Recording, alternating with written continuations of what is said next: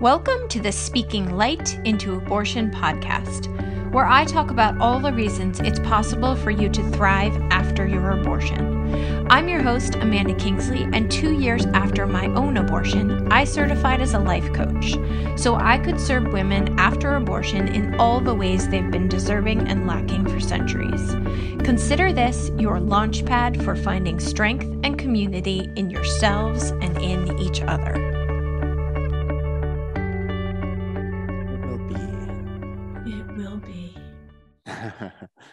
Uh, okay.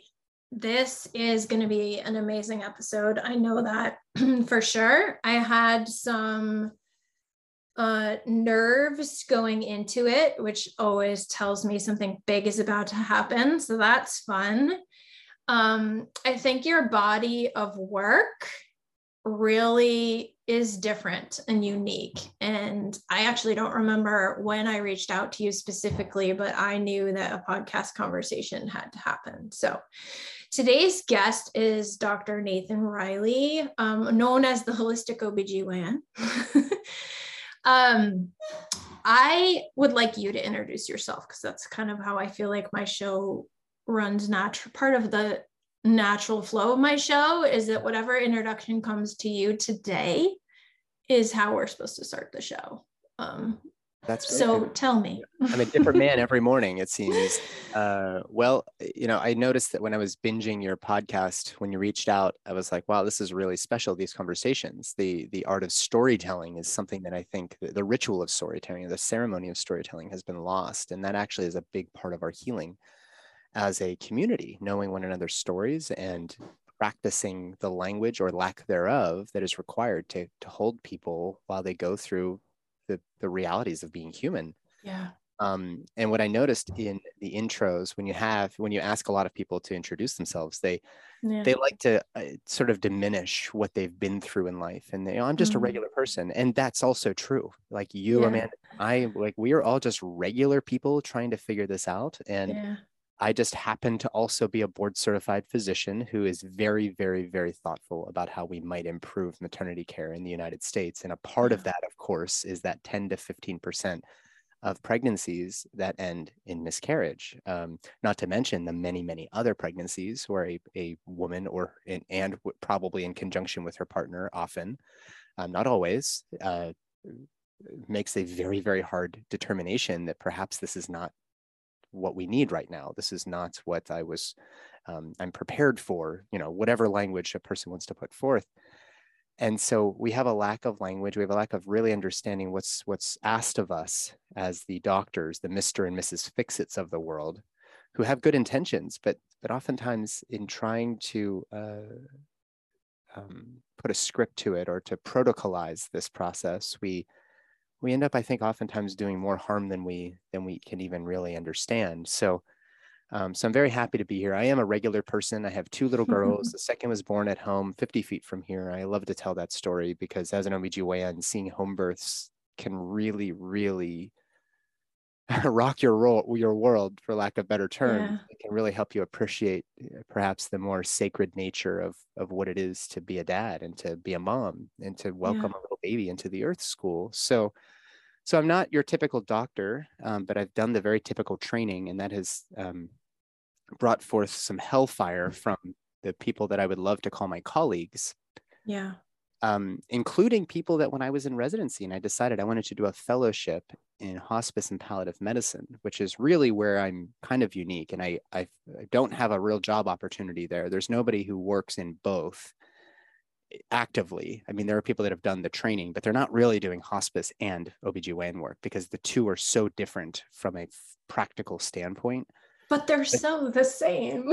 absolutely. I mean, they are birth and death are one and the same. I mean, these I this is the same experience a person's going through. The only difference is that a woman giving birth emerges on the other side of this portal and they're still able to speak to us in the in the in the way that you're thinking about versus when you pass through the portal at end of life yeah. yes there's a transformation but we don't know what that experience looks like so we can't help you retrospectively or retroactively to make sure that a person doesn't have as bad of an experience that you can tell me from you know that you've related from the spirit world yeah, or, right. or whatever else so so they, there is a niche here. There is very, very much need. Um, and uh, my attendings when I was in residency were very, very unhappy that it was going into hospice and palliative care. They saw that as giving up. They saw that as a soft science. Um, it's a little too mushy gushy for the hardened, um, the hardened OBGYNs, these surgeons that are uh, also attending to this other sacred, you know, rite of passage, which is birth. So I have this really neat skill set and mm my i think uh, i think it would be helpful to say that i am when i decided to do end of life care it was actually through the lens of of miscarriage that i thought mm. that this would be so important but but it was actually it went further it was like oh my gosh if we could sit with people in birth the way we sit with them in death how much different could the birth of a baby look? And that's exactly what I do in my practice now, which I had to develop on my own. There was not a, a hospital in the world that was going to really let me do what I needed to do. And uh, so we're figuring this out together. mm. Yeah, that is the opposite. Sit with them in birth the way we sit with them in death. Definitely not the way most of us are used to thinking about it. Right. right. right. Yeah. Um, my son was born 10 feet from here. Gosh, you beat, so, you beat me by 40 feet. we actually, he was born on our living room couch, which I am so eager. I was just thinking about this this morning, so eager to get rid of. And he is attached to it like nobody's business. Like, like he's gonna have a mental breakdown when I finally decide, bud, we're done with this couch.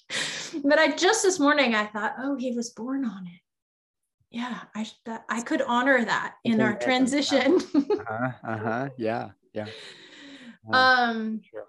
i love birth i love babies i love pregnancy i love transition and i think i came to abortion work after spending much more time in pregnancy and birth work postpartum work and motherhood but it all has so many similarities. And I love what you said. Um, you used the words, the language or lack thereof. And the way I finished that sentence was for the experience of being human. It's just, and I think that for me is why I came into this work around abortion. Um, there's so little language to talk about what we're experiencing it what we're experiencing and the typical narratives on either like of the binary like the pro-life narrative the pro like really hardcore pro-choice narrative don't speak to our experience as human beings having abortions mm-hmm. it's so much more complex and um,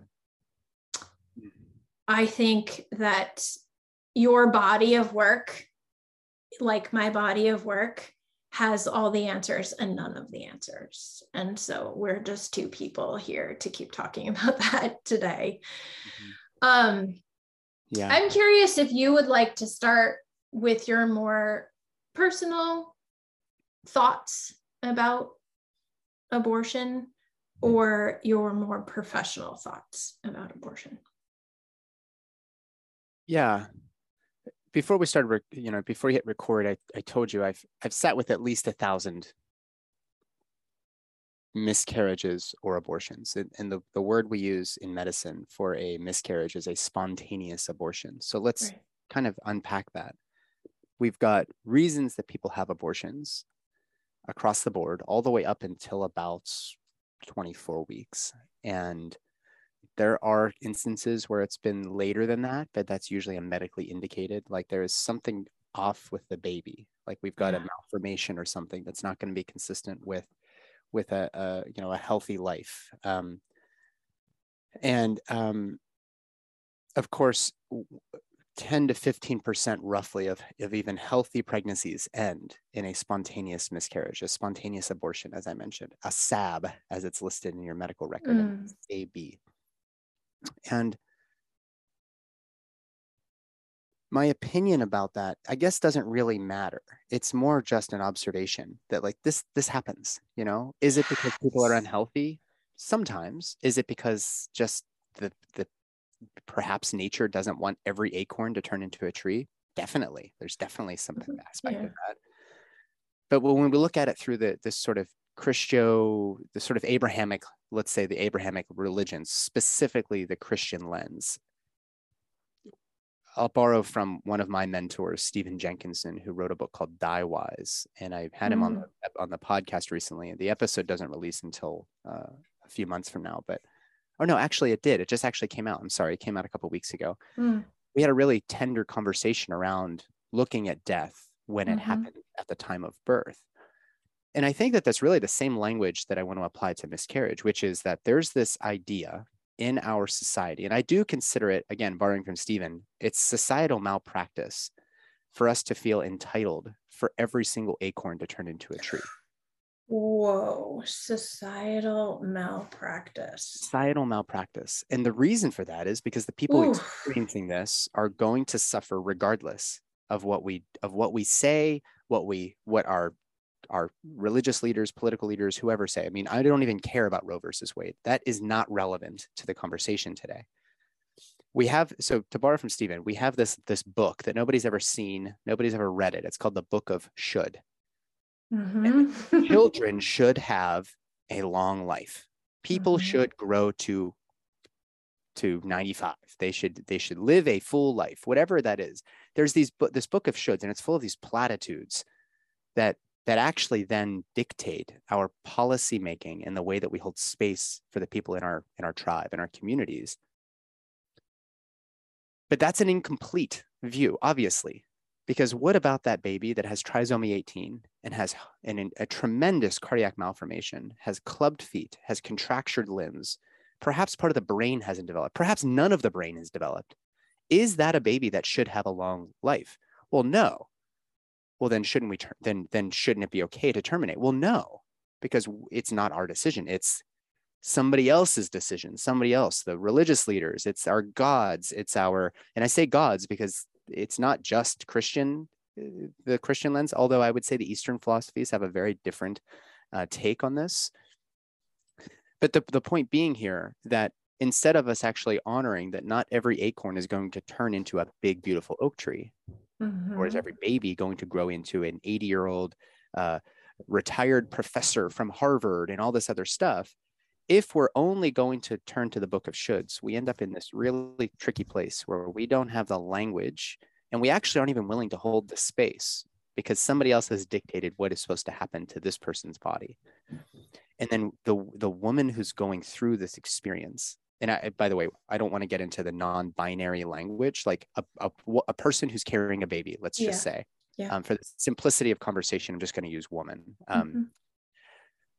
A woman who's carrying a baby is now under the under this sort of uh, the spell of a society that is committing this malpractice is now expected to carry the burden of the reality of whatever happens with this pregnancy, whether it's a live birth, it's a terminated birth, it's a spontaneously miscarried birth in the first trimester.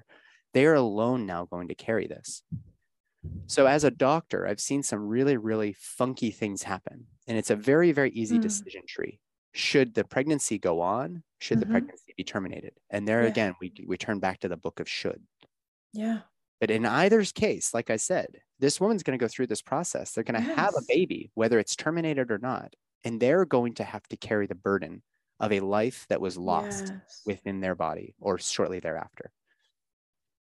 So the, the miscarriage thing or the termination conversation around abortion, it fits nicely into one of these packages. Well, what if a baby is does carry this this uh, anencephaly is what I was describing, where you've got the a lack of central nervous system. There's a brain stem, so there is some central nervous system, but obviously you can't grow to be a you can't graduate high school without a brain, without a cortex. And um, let's say that you're diagnosed with this at 20 weeks. Well, your doctor, your OBGYN would say, uh, you know, this isn't going to be a, a healthy baby. I'm really sorry. Maybe they use some some pleasant platitudes and they say, you know, here's your options. You can either have the baby, baby's going to die soon after, they pass you on to the pediatrics team in that case, or we just schedule you for a termination, which requires a process. There's laminaria, there's a, a swelling of the of the cervix, sort of like an induction of labor. And then there's pro- probably going to be a, a, sedation with a procedural extraction of the baby in, in many cases, not always, but Um, that is, a, of course, if the baby doesn't abort itself, so to speak. Mm-hmm. Um, so now the pediatricians are counseling you. Well, okay, now you have two options. We can either keep the baby alive and use all of our medical interventions, or we can let the baby pass away. And that isn't really the full complement of options, right? Letting the pa- baby pass away could be seen as like a comfort focused approach. But when you when you box them into these two, this this this this decision tree, again, we're we're we're we're borrowing from this book, the book of shoulds. A baby should have the opportunity to die when it's ready. A mom should have uh, should carry this pregnancy to term, or a mom should terminate the baby. So, in our efforts to try to break free from the book of shoulds, like you and I were talking about before, we have these protocolized, these scripted ways of, of addressing this. We have the, sh- the do's and do's nots. You know, don't say things like, you can always have another baby, or good thing you have a couple babies. Like, that's all not great language. Um, and then we have the and then we have the the reality of like when a baby dies like what is our job there everybody's supposed to have a job you're supposed to be fixing mm. and one story i love to tell which actually brings birth and death they coincide is that mm-hmm. i had a mm-hmm. baby that was born when i was a resident i was not even a fellow in palliative care yet the baby died um, shortly after birth because the baby was born premature had no trachea. We mm. rushed the baby to the operating room. The mom's there. All the surgeons come up. They're cutting into the baby trying to find an airway. There's no trachea guys. There's no way that this baby is going to survive. And we don't have like a plastic trachea we can bring up from the hardware store to install and the baby goes on to live a life. But that didn't that didn't preclude all of the interventions all of the stuff to try to make sense of this when there is no sense to be made Mm. So what do people do? They're arranging instruments, they're clicking on computers, they're adjusting the blood pressure cuff, they're putting blankets on mom. And eventually, can I curse on your podcast? Oh yeah. she says, Can you just leave us the fuck alone? Yeah. Oh, I have chills. yeah. I mean, this is a so the little baby is passed mm. to her and she lets the baby die. Yeah. Now, who's to blame for this? That's the next part of the conversation. Everybody wants to say the MFM didn't see it on ultrasound like the MFM was responsible for a baby dying. Mm-hmm. Uh, perhaps medical, uh, I don't know, research hasn't been done in these, you know, these these atretic malformations of the trachea. It's their fault. Uh, you know, whatever. I mean, we we we can we love to find somebody to blame, but what about the book of should? Should every baby survive childbirth and go on to live a long life, or can we add a new chapter into that book and say, every baby should be loved from the moment of conception to the moment the baby dies, regardless of what happens. Mm. And that chapter's mm-hmm. been missing. It was ripped out, and I don't know what happened mm-hmm. to it. Mm-hmm. But I haven't been able to find it. And I, I'm trying to rewrite that chapter. Mm. Because there is something to be said for a baby who lives five hours or five minutes in the case of this baby. Now we'll give we'll give the baby an hour because they were artificially ventilating, but that baby would have died immediately because there's no breath to be taken. Um, is there something to be said for a human life receiving 100% of their spending 100% of their time being loved by the parents whose womb they chose to, to enter into the world? Um, mm-hmm. I would say that there's something to that. And when, if we think of things linearly and we can discard the book of should, then we actually end, end up in this space even in normal childbirth, where you're no longer entitled to having a long life. Perhaps the only thing you're entitled to as a human is to be loved. Mm. And many hmm. of us live our entire life without ever receiving 100% of our parents' love or our friends' mm-hmm. love or whatever else. So it all come back comes back to that for me. How can we do a better job of affording this little soul as much love as possible? Mm. I think that that can be done better than we're doing in the medical system. Yeah. I actually um, have a friend who's a, um, a medium, and we were having a conversation this morning.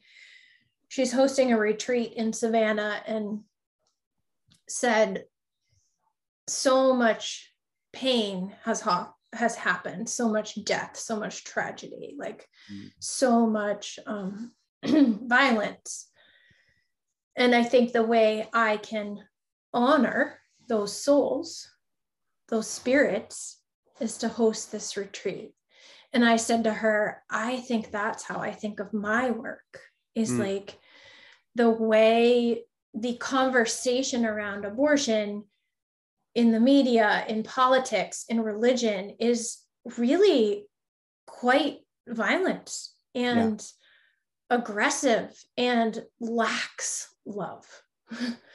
Yeah. and that we can honor the spirits of our pregnancies, whatever that was, whatever you want to call it, um, with love. And we can do that when we are pregnant. And I think I did do that when I found myself with an unplanned pregnancy and a lot of confusion. I do remember saying, like, you're not supposed to be here, and I love you. And I'm I'm choosing to end this, but it's not for lack of love. Yeah. Like I think I made that decision with her in some ways, although I think she knew the decision long before and now we're into spirit territory. But mm-hmm. um I do think that's probably one of the reasons I found so much peace around my own abortion is that I chose to love that soul, even though I told her no and I'm just using the language her because it's again just my own made up belief yeah. or it's true. I have no idea.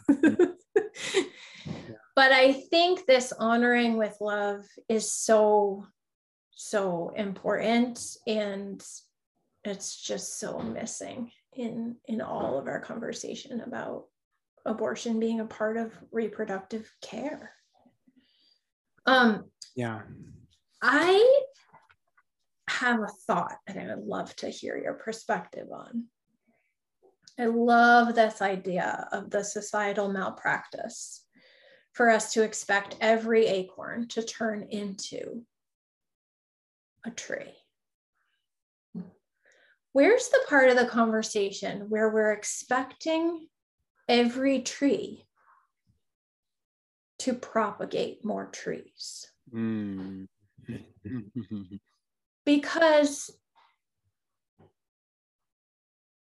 we have this expectation that every baby should have this right to life should have should turn into i mean every pregnancy right yeah. every conception every acorn turns into a tree and we also have this pressure mm-hmm. on these mo- mothers these beings who can create life in this way. Mm. To continue. What happens when we let go of that expectation? Just because you can doesn't mean you should. Yeah. I um I see this from from two two sides. You know, there's a lot of people in my life, very, very, very dear friends who just keep getting pregnant and having more babies. And um, and that's beautiful. Like they're able to care for them. They have these big, giant families, nine, ten kids. Um,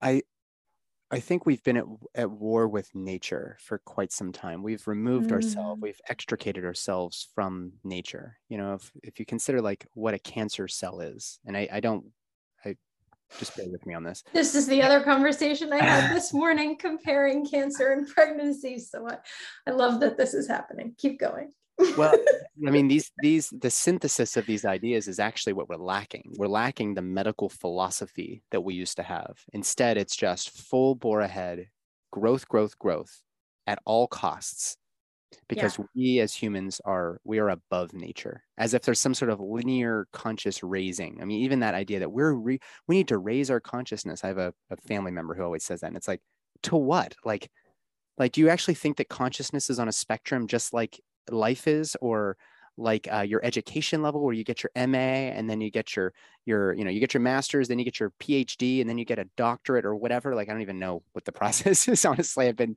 trapped in my own medical bubble but uh you know i mean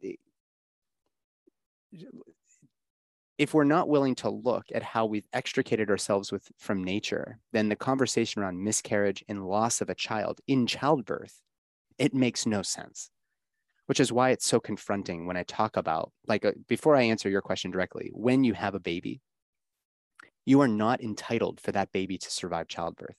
And I know that that is going to ruffle a lot of feathers. I get it. You can send me hate mail, you can do it. I'm also willing to honor why that's so confronting. If we look at our acorn tree, our, our, uh, our oak tree, which is looming over this house right now. Acorns are always on my mind because I'm stepping on them outside. Mm-hmm. Um, not every one of those acorns, of course, is going to propagate into a tree, and not every every oak tree is entitled to have a million of their spawn come to life. They drop it drops at least ten thousand acorns in in the month of October. It is an insane amount of sweeping I do. If every one of those acorns turned into a big oak tree, we would have nothing but oak trees here. And you, the human being who is listening to me and Amanda, I know that you're like, but we can't just not allow the babies to grow into oak trees or, or to into humans. And you're right. If we're going to intervene in the middle of a gestating pregnancy, that is a really hard thing to do. And if that baby is trying to come through, no matter what you've done through fertility awareness, maybe a vasectomy, and now it's you're pregnant again, and it's like, what the heck? We tried so hard. We shouldn't feel bad. Like we, we shouldn't feel bad for reflecting on the fact that like I have enough kids. I don't need any more of my little spawns running around. But there is some taboo around talking about that. So let's go to the cancer uh, example.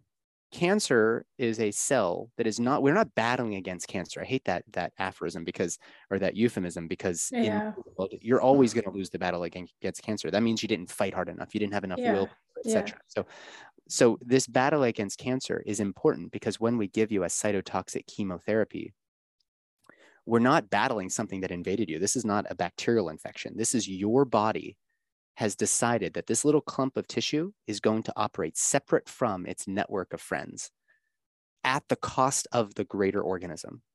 Mm-hmm. Likewise, if a tree decided to do that, the entire ecosystem would fall apart. If a dolphin, if a deer, if a butterfly wanted to take everything for themselves, then we would have a crumbling ecosystem and the earth would have already died billions of years ago. Humans have decided we're not going to follow the rules because we are higher in consciousness than these other beings. And maybe that's true, but that mm-hmm. does not give us the right to say that every last sperm and egg that meet needs to become a human because number one, our planet can't sustain it. And number two, it defies all laws outside of that book of shoulds but that book of shoulds is really mother culture is what i'm talking about. This this this cultural narrative that if you have a uterus and ovaries we have the technology to get to make sure that you have a a live baby at all costs we're going to do this. So ivf is is is an example you know you're going to spend $15000 getting pregnant from the start of your fertility concerns up until you have that live baby. That's a lot of dough that seems that, low to me, even for what people are actually investing. Yeah.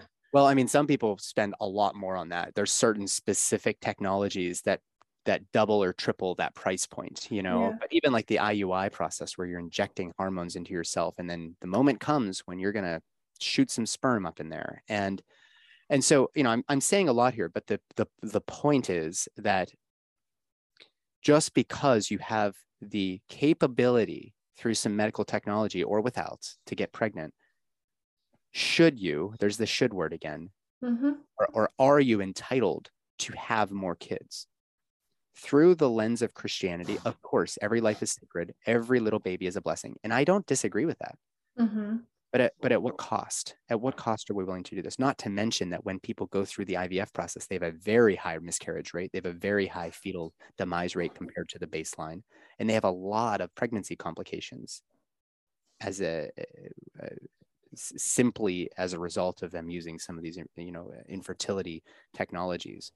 So, and that's because the body's perhaps not actually capable of carrying and growing a baby because there's a resource issue, there's a an adrenal issue, there's a thyroid issue, etc. So um, I've said a lot there, but what we are doing is acting as a cancer, as if we are entitled to grow uncontrollably. And if you're going to break from that narrative, shame on you.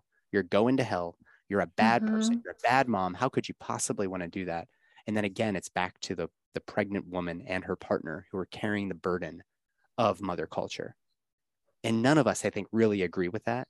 But that's just the current that we're in. And I think breaking people out of that spell is the reason why your podcast is so expensive uh, is is so important not expensive important. It's free!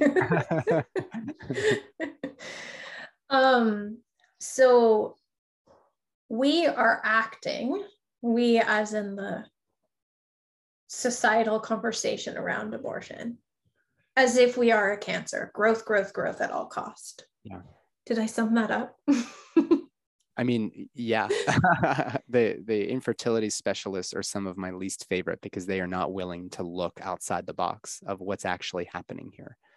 Um, so I think you summed it up fairly well. I mean, this is a four-hour long conversation, but mm, this is a lifetime conversation, which is why I finally accepted that most podcasts were not going to have any kind of conclusion at the end. It's just yeah. an interesting conversation between two interesting people.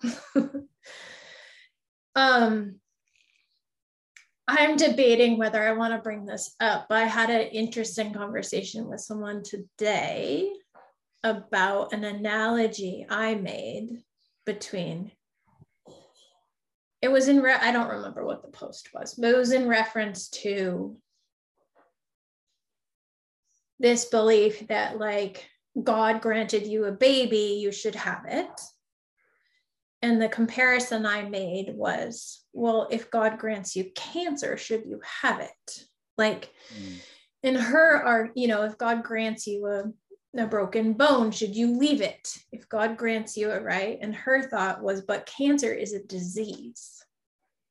And a pregnancy, like it's a disease, cancer is a disease, it's a malformation. And a pregnancy is not and my brain kind of got a little tripped up. Like, I don't know, is pregnancy a disease? It's like causing, in many cases, adverse effects to the carrying body or the carrying family. Like in my case, there was no physical adverse effect, but the adverse effect of bringing another child into our family was harmful. Like, and I just started pondering, and again, there's going to be no answer to this, but I started pondering like, who are we to think we get to decide what's a disease, what's a malformation, what's a blessing, what's a miracle? Like, I think what it goes back to is why are we trying to make sense when there's no sense to be made? I think I think that the answer to your question is is not very very clear. I mean, I think it's a really really good question. But let's like let's I post a lot about the the sort of uh, uh, the limitations of Western medicine, right? And yeah. this term disease is basically applied to anything that is going to shorten your lifespan. Mm-hmm. The laws of ecology would say that as food resources grow, that a population that eats those that food is going to grow. Because there's more there's more food around. We're going to populate now. And then as the population gets bigger it eats down the foodstuffs and now there's less food to go around so there's less reproduction and then the population falls. This is a primary a principle eco- uh, uh of ecology where you get this fluctuating the sort of like the tides. There's this rhythm. Human beings decided we're not going to follow that rhythm. We're going to be separate from that rhythm. But let's say that you went to, uh, I don't know, poke plant grows really, really big here. And everybody sees our poke plant, which has these beautiful red veins, very thick, juicy stalk, hmm. and these big purple berries. If you don't know what poke plant is, I don't. You, you will definitely recognize it because it's everywhere. Hmm. It's considered invasive. And the reason it's considered invasive is because it grows and then grows and grows and grows mm-hmm. as if it just owns the place. I like it because it's pretty, but it also does like kind of start to encumber on my canna lilies, you know? So let's trim it down and then it pops up over here. We don't need any more poke plant. Let's rip it out. Let's rip it out. Well, poke plant is operating like the human population.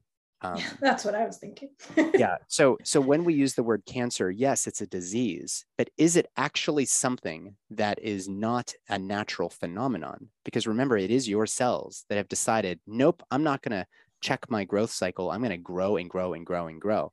which is actually through the the, the uh, German New Medicine model is actually a reflection of our societal pathology in and of itself, which is that if you embody me, me, me, me, me, mine, mine, mine, mine, mine, to hell with everybody else, to hell with a neighbor across the street, let alone with my people across the pond, uh, in in the UK and Europe or in in the continent of Africa, whatever, that is the that is that is the um, embodiment of cancer. So if you are are reflecting those ideals over and over and over again, is it no surprise that we're getting so much cancer in a world that is dog eat dog, that it's it's me above all. As long as I have my needs met, then everybody else can suffer and perish. We we use language that doesn't reflect that, but that actually is how, how we all op- operate. Until my needs are met, I'm not gonna not gonna necessarily help others.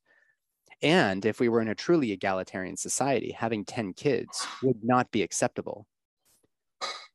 But again the book of should is that every every baby should live. Every person should have as many kids as they want. They're entitled to all of those kids. And even when the kid is going to die in childbirth we're willing to traumatize the woman through non-consensual vaginal exams non-consensual c-sections consenting them not pro- not providing informed consent under duress in order to ensure that that baby lives even if it traumatizes the mother for the next 60 years of her life we're willing to make that compromise and that is the behavior of cancer so I don't think that the question as to whether or not it's disease or not is the question. Cancer is cancer. Cancer is cancer, and cancer does what cancer does. Human beings, if we are so higher consciousness, we have the option to not behave like a cancer and to really unify and to really hold space for people who have that dead baby energy in, in them that I've, I've that I've, I've heard so many times. Um, to hold space for them and to help them turn their close the book of shoulds and to just be with the experience of having been pregnant and no longer being pregnant. That's where we're missing this. Yeah. is that a disease state? I don't know. I don't i don't know if there's an answer to that. Is pregnancy a disease this medical system certainly wants us to believe it is because of all the interventions because if if we don't treat the disease then a baby doesn't doesn't get born but it's all for the purpose of progress, which is equitable to growth of the human population. So to ask somebody to break free of that and then not to support them, like you can break free, you can you can have your you can have the abortion. Forget what your religious leader said. Forget what forget the book of shoulds, but then to not support them, that is the disease. Yeah. That yes. is the problem. Yes. I wish I could hit rewind a little bit. You said be with the experience of having spent like basically spent that time with that pregnancy, no matter how long the time was. Do you remember what word to use? Because it was hmm. golden. It's okay. well, we'll have to rewind later. I don't know. I, yeah. I sometimes yeah. black out when I'm speaking like that. I will listen again and write it down because it just was the magic. Um, I want to add. Let me add something that just came back to me that you just okay. said the other thing about this is that when we lose a baby, we feel shame and guilt for it. Well, what if the purpose of your pregnancy, the disease, if you want to call it that, is that you were imbued with the energy of a child again? Like, what if there was some reason that that baby was like, Mom, I needed you to feel this again. I'm not ready to come through, but I needed you to feel the spirit of me coming in because I need you and dad to work on a couple things and I'm going to be leaving. I can't stay here because That's it's not. I have full body chills. That's what I talk about all the time. Yeah. All the time. That is the body of my work. Yeah. Um, got a little sweaty just now. I don't. I don't yeah. yeah. Wow. I did write down the question. Why are we making the decision baby over woman? Um, mm. is that just is the like quickest answer to that just patriarchy like what what is that just a system of patriarchy and supremacy or like what is that? Why are we making that decision over and over and over again? Baby over woman baby over woman baby over woman. Even yeah, even with mothers like living babies we're making that. I've I've been mothering for 18 plus years. I've never felt like society says you come first. It's always your kids come first, your kids come first, your kids come first. Yeah, you're right. There's two different lines being towed there. I hadn't really thought about it. You're you're quite brilliant in how how um, thoughtful you are about these things. Um, and now that I'm saying it out loud, it sounds so like no duh. But you're right. In abortion, it's like, hey, you have to preserve the life of this baby. In childbirth, like you don't want your baby to die. No mother wants their baby to die. Like, what are you talking about, doc? Um, if we don't do this thing, you and your baby can die. We can't lose both of you. And a lot of people actually think OBGYNs are there to protect the baby. We are there to protect the mother. Mm-hmm. But we don't act like it. No, yeah. Uh, we, we don't act wow. the, the failing uterine uteroplacental unit. Uh, like at all costs, get that baby out of there, and hopefully we also save the baby. That's what wow. most of the policy policy procedures reflect. So fast forward, the baby's now here. Suddenly, um, we have this baby in the world and all of our resources are no longer focused at all on keeping mom safe mentally emotionally spiritually etc even physically no. Is the woman dies in childbirth at least the baby survived oh at least the baby will carry her her lineage or whatever i mean like we have all these stupid platitudes so it's not that we have to pick one or the other but it is a really interesting conjecture where did this notion that the acorn is more important than the tree ever come to be? Exactly. Um, we don't know if that acorn's ever going to be able to produ- produce fruit. So if we're looking at it through a specifically like a, a very myopic genetic lens, we have no idea if this acorn is ever going to grow into a fruit producing tree. Yeah. But this one is definitely producing 10,000 acorns every month. Exactly. so so what's the deal with this, this one is definitely already here. This, this one's doing this a good job. Human who's carrying a pregnancy is definitely already here. But let's focus on the one that might. Yeah, I, come to in. Me, to me, we see headlines about fertility rates in the world, and they are going down in general they're going down. It's partly it's partly societal. It's partly also from a health standpoint. I think a lot of women are struggling with with the glyphosates we've been spraying on all of our food, on our grass, um, the toxic heavy metals in the air and the water, etc. Like there are reasons. Uh, stress, pockets, stress, no sleep, etc. Um, when we hear that that fertility rate, we say, "Oh no, the human population is going to be decreasing." Yet what about the guy across the street who asked you for help and you were like, fuck that guy, he's a jerk, he's a Trump mm. supporter or whatever? Like, if you really care about people, like, why don't we care about people in every regard? Like, it's mm-hmm. so it doesn't seem to actually be a matter of us honoring a the sake the the sanctity of a human life. It's again back to the mantra of growth. Yes, over, growth, like, growth, growth, growth at all cost. Yeah, doesn't matter what quality of people mm-hmm. we're even making, just make more of them. Yeah. It's, yeah. it's very, very bizarre. I, I yeah. really appreciate you bringing that. Up. Judaism does um, address this in which the health of the mother comes first at all cost. And I don't, I'm not the one to explain. I yeah. do know yeah. this in a very simplistic way. And that includes mental health. And that includes her mental well being, her mental emotional well being, not just her physical health. So I'm sure we could seek excerpts from that tradition to yeah, to make yeah. some sense of it but um yeah this has been a really interesting conversation as i knew it would be um i'm positive that we gave people a lot of things to think about a lot of questions to ask probably some places they're still very confused but that's okay so are we like that's okay. We're willing to keep showing up and investigating, and that's what makes us leaders in the space. It's not that we have all the answers. Right. Um, right. And so that's what I hope to teach people listening to this podcast is like, keep showing up, keep investigating, keep asking good questions. Um, there are no answers and all the answers are right here in front of us at the same time. But I don't know. yeah. yeah, just to kind of round circle back real quickly to what we were talking about about the scripted way that the medical system seems to want to handle this. There is no right language, and oftentimes there's not yeah. something to say. A person loses a pregnancy, it is going to feel bad. I mean, from a hormonal standpoint alone, to have your hormones plummet when you're halfway through a pregnancy because your baby died. Like, this is really where we get to practice um, good humanness. Mm-hmm. I mean, if we are are so excited about how great we are as as a species, this is really where we get to shine.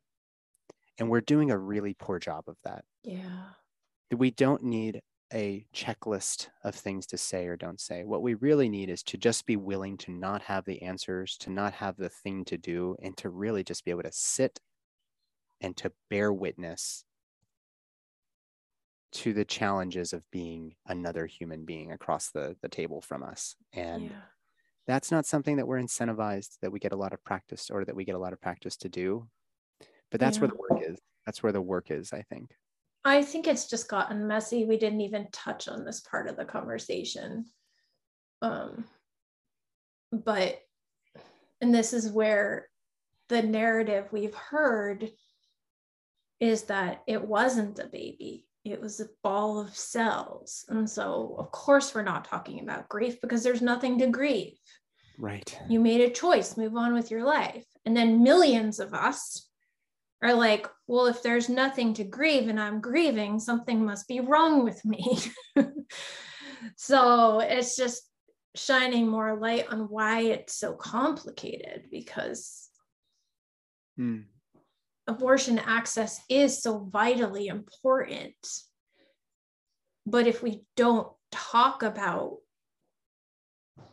it for what it feels like for so many of us, like we're missing the mark. Yeah. Like it is medical care and we're human beings with emotional right. experiences. Right, right, right. So we don't need uh, we don't need long-term studies to clarify uh, the experience of a woman having a miscarriage she's right in front of you yeah and just well and the thing is those long-term studies are there now and it's an amazing book called the turnaway study or research but it's limited by the fact that it's research so Mm-hmm. if the number one feeling most of us experience after a spontaneous or elective abortion is relief, who cares? What are the next five after that?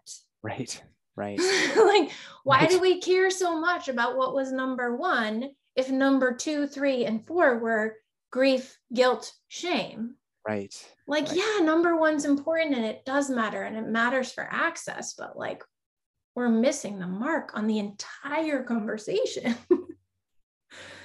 oh, it's Amen. so big. It's so it's big. so big. Yeah. Yeah. So yeah, we, we try so hard to isolate that one variable that matters most in research. That is good research. If you have you've got one variable, we're gonna hone in on this one thing. And it isn't serving us. You know there are limitations to the evidence um, which is why i've i still read it but it's like one piece of what i bring into the conversation. We can't lean too heavily on, on the researchers to clarify what it means to be a human and to be a good companion to somebody in need.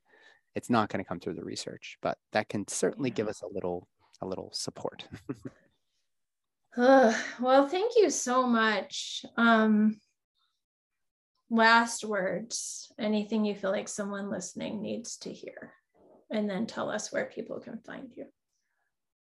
I just just don't be so hard on yourself. Don't let somebody tell you that you're supposed to feel a certain way when you want to feel the way that you're feeling. Feel into it. That's a that's therapy in and of itself. I give you permission. If you needed permission, I give you permission to just to just do you. And and if you're out there and you know somebody who needs support, remember it's not a problem to be fixed. Yeah. Yeah. And where can people find you?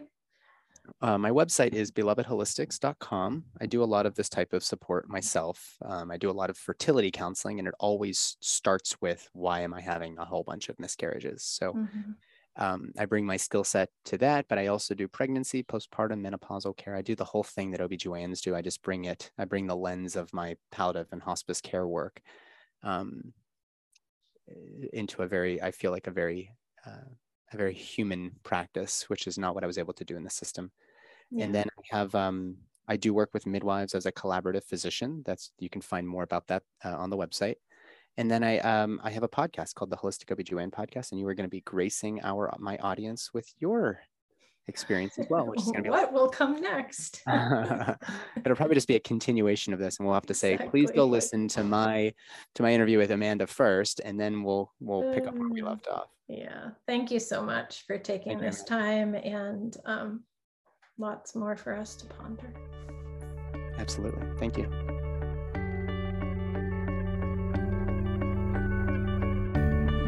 Thanks for listening, and as always, please consider sharing, rating, and reviewing this podcast. It helps me reach a wider audience and invites more people to thrive after abortion. If you're someone who chose abortion and find yourself struggling, hiding, or wishing you could move beyond your experience, head over to my website and book a free call. We'll talk about how you can start living the life you made your choice for.